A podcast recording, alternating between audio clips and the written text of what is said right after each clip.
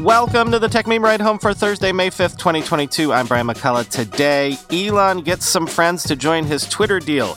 And does he expect to be Twitter CEO soon? A Google acquisition shows their metaverse aspirations, Sonos to launch a voice assistant, a hiring slowdown for Meta. How can there be need for layoffs at Cameo? And is anyone other than me and the US government concerned about quantum computing breaking encryption? Here's what you missed today in the world of tech. So, there have been new Elon Twitter stories literally every day since we last talked about the whole Elon Twitter saga. But I've been avoiding doing those stories because they seemed incremental to me, or behind the scenes, or merely just fresh takes. And Lord knows this show could be Elon and Twitter every single day, but that would get old. However, this is clearly notable, primarily because it probably has a knock on effect on Tesla. According to a filing, Elon Musk has secured $7.14 billion for his Twitter bid from Larry Ellison, Binance, Sequoia, Saudi Prince Al Walid, Fidelity, and others. Ellison alone is kicking in $1 billion. This has the effect of reducing Elon's personal margin loan to make the Twitter deal happen from $12.5 billion to $6.25 billion, which means, in short, he will have to sell less of his Tesla stock just to raise cash for the deal. Quoting the Financial Times. The biggest new backing for his purchase comes from Ellison, who is contributing $1 billion. Venture capital firm Sequoia is providing 800 million, while Dubai-based tech investment firm Vy Capital is giving 700 million. Binance is providing $500 million. Saudi Prince Al Walid, already an investor in Twitter, will roll 35 million shares of his into the bid vehicle, which at the offer price equates to a $1.9 billion stake. Musk also revealed working to bring in additional equity investors, including billionaire Twitter co founder Jack Dorsey, by giving existing shareholders an option to contribute their shares to the buyout. End quote. Several notable things to point out here. Note that Jack Dorsey at least has not yet rolled his stake into the deal like Prince Al Walid is doing. And if Larry Ellison being in there is surprising to you, remember how Oracle almost acquired TikTok? Also, isn't Ellison on Tesla's board, I believe? And quoting Dan Primack on Twitter, it really is kind of a sad list in a way. No one committing more than $1 billion, no big private equity firm signed on. Qatar is an interesting choice for a free speech platform as well, end quote. And since we're here, I wanted to mention some of the other recent stories I've passed on talking about this week. They've largely revolved around disgruntlement among Twitter's existing employees. Twitter could still be facing a mass talent exodus and soon. And the other thing that has been discussed a lot lately is the mad spinning of wheels that Twitter's advertising folks have been doing, trying to reassure advertisers that in some new, looser content moderation regime that we're assuming Elon Musk is going to usher in, their brands will still be safe. Safe from their ads showing up beside questionable content. I'd say that too very much remains to be seen. By the way, as I was writing this, Ben Horowitz tweeted that A16Z is joining the deal via a $400 million investment, and David Faber at CNBC was reporting that Elon Musk himself expects to be CEO of Twitter, at least at first, after the acquisition goes through.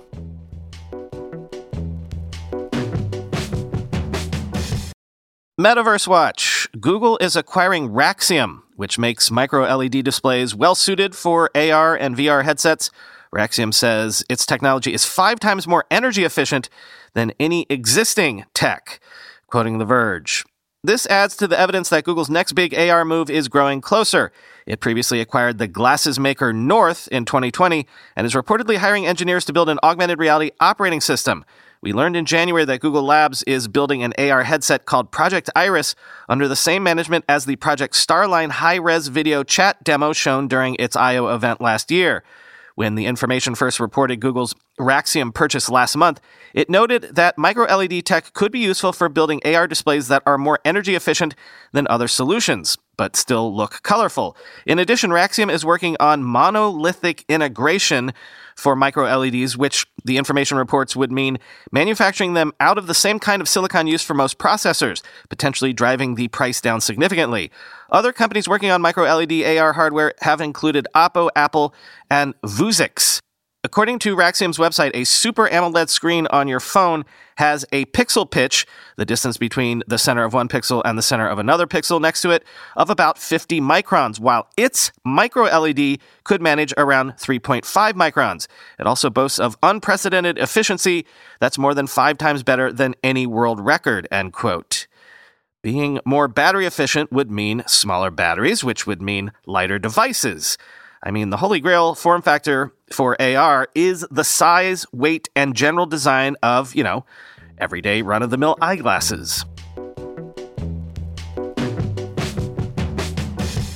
From the they didn't already do this file, sources say Sonos plans to launch a voice assistant for playing music in the US on June 1st, a voice assistant that will support Apple Music, Amazon Music, Pandora, Deezer, and Sonos Radio. Quoting The Verge.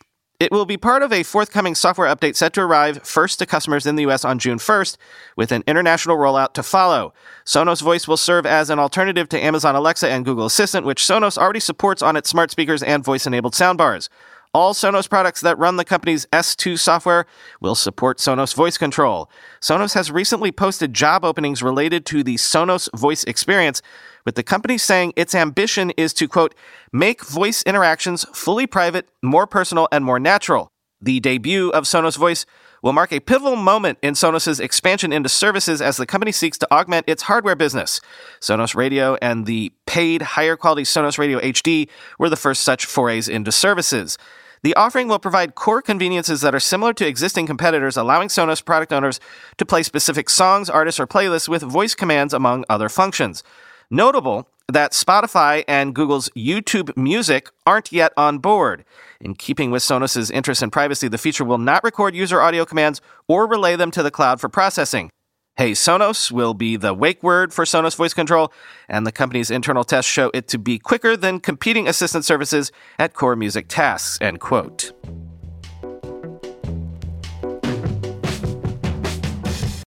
Sources are telling CNBC that Meta plans to slow hiring amid record low revenue growth. They have apparently paused entry level hiring already and plan to stop or slow hiring for mid level and senior roles as well. Quote, in its earnings report last week, Meta forecast a potential year over year revenue drop in the second quarter. CFO David Wehner highlighted several issues facing the company and said expenses for the year would be between 87 billion and 92 billion dollars, down from a previous forecast of 90 to 95 billion dollars. Meta intends to stop or slow hiring for most mid level and senior level roles after holding off on adding entry level engineers in recent weeks, according to a person familiar with the company's plans. Recruiters have started pausing their efforts to fill certain roles, said the person. We regularly reevaluate our talent pipeline according to our business needs, and in light of the expense guidance given for this earnings period, we are slowing its growth accordingly a Meta spokesperson told CNBC in an email on Wednesday. However, we will continue to grow our workforce to ensure we focus on long term impact, end quote.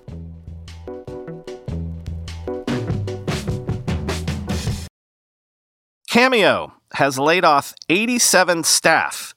Sources also say that CTO Rob Post, marketing exec Emily Boschwitz, CPO Nundu Janakiram, and Chief People Officer Melanie Steinbach have all gone as well. Quoting protocol. The team in charge of music partnerships saw big cuts, according to a LinkedIn post first reported by the information. Also affected by the layoffs were the company's internal operations, including much of its London office, as well as a number of employees in sales and marketing, the source told Protocol. Cameo CEO Steven Galanis is said to have announced the layoffs in a staff meeting, during which he told staff that the company was forced to cut costs because it hadn't met revenue projections. In a statement to the press, Galanis pointed to pandemic fueled hiring as a reason for the cuts. We hired a lot of people quickly, and market conditions have rapidly changed since then, he said. Accordingly, we have right sized the business to best reflect these new realities, end quote. Galanis went on to call the layoffs a painful but necessary course correction. Cameo has raised a total of $165 million in funding to date, end quote. On Twitter, Casey Newton asked the question that was immediately in my head, quote, I'm sure there's a good answer for this, but how can you lose money on a business where celebrities film themselves on their own phones and send the files to paying customers? Is this not a high margin situation? End quote. But Tim Carmody responded with a plausible theory, quote, totally guessing, but let's say, like, I don't know, Substack, they guaranteed those celebrities a pretty high floor, assuming demand would eventually catch up. Then in cases where it didn't, they wound up paying out more money than they took in, and or the celebs bailed when they got less, end quote.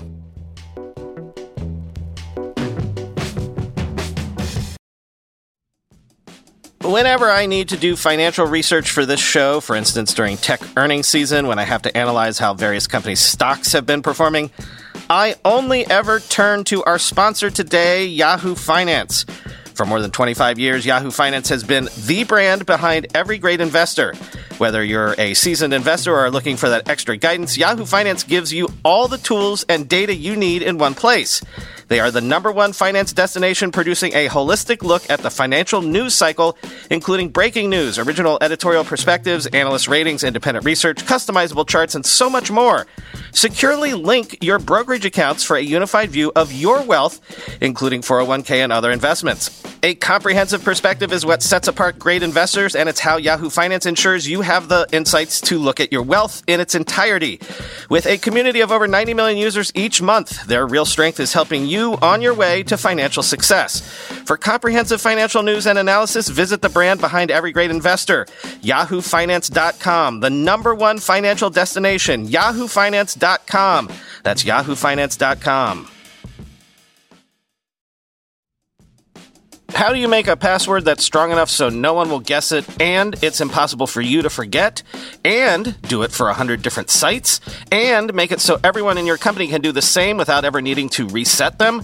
Sounds impossible unless you have 1Password. More than any other product I've ever told you about, I can vouch 1000% for 1Password. I can't live without it. 1Password makes strong security easy for your people and gives you the visibility you need to take action when you need to. Any device, anytime, 1Password lets you securely switch between iPhone, Android, Mac, and PC with convenient features like autofill for quick sign ins. All you have to remember is the one strong account password that protects everything else your logins, your credit cards, secure notes, or the Office Wi Fi password. 1Password's award winning password manager is trusted by millions of users and over 100,000 businesses from IBM to Slack. It beat out 40 other options to become Wirecutter's top pick for password managers. Right now, my listeners get a free two week trial at 1password.com slash ride for your growing business.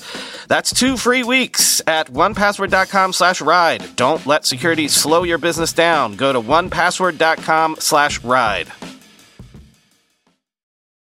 From the Shots Fired Cutthroat Startup Competition file, Stripe has launched Financial Connections, which lets its customers pull their users' banking data directly.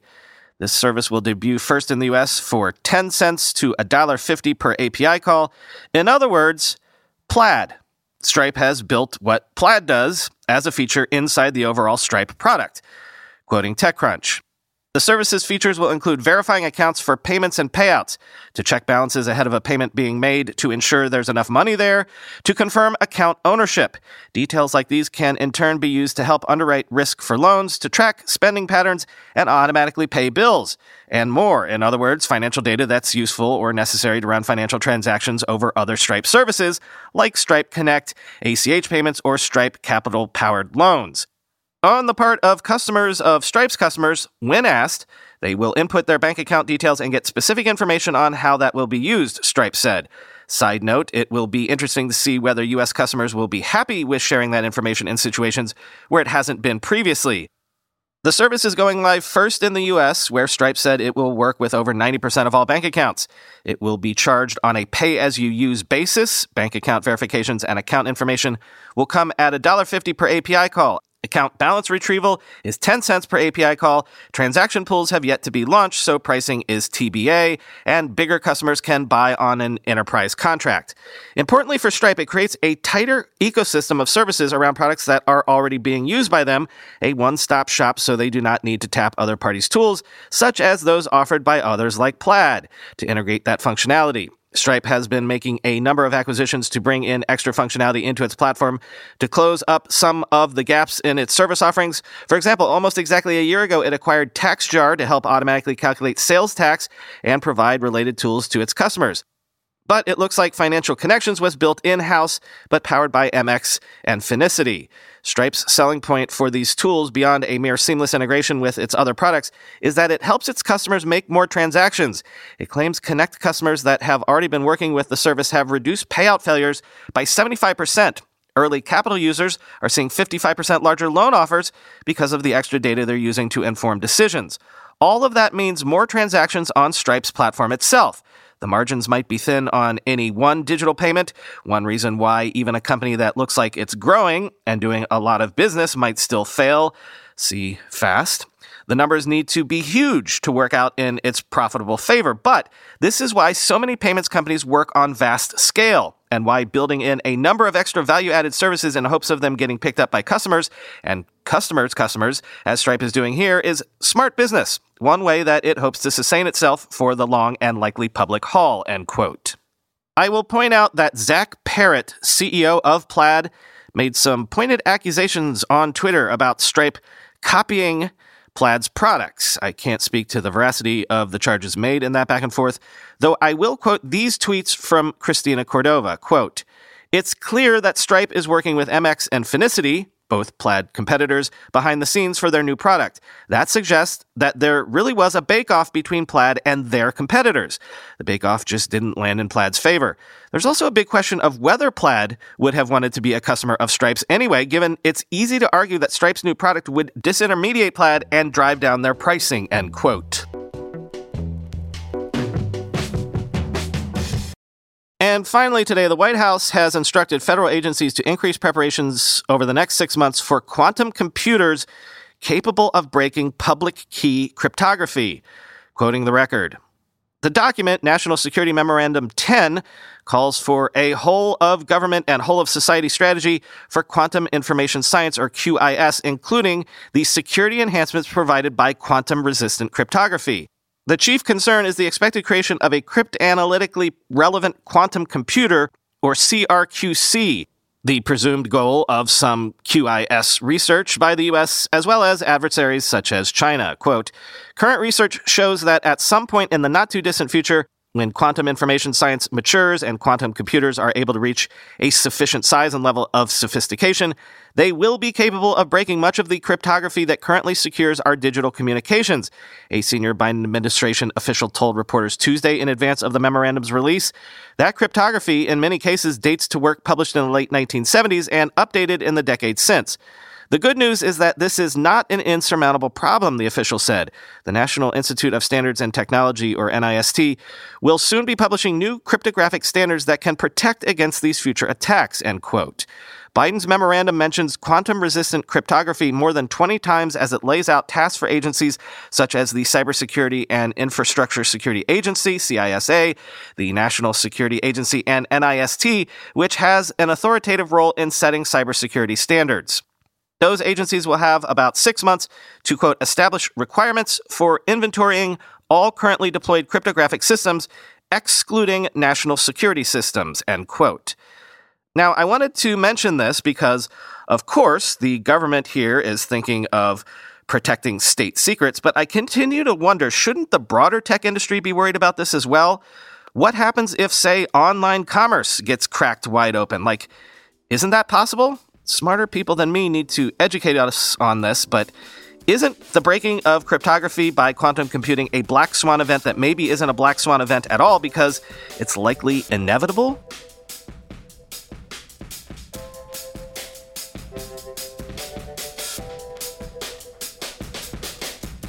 No Twitter space tonight. Chris has family engagements, as do I because we've had birthdays in this house this last week or so, and my parents have been visiting all week, so we're going to take the week off. Talk to you tomorrow.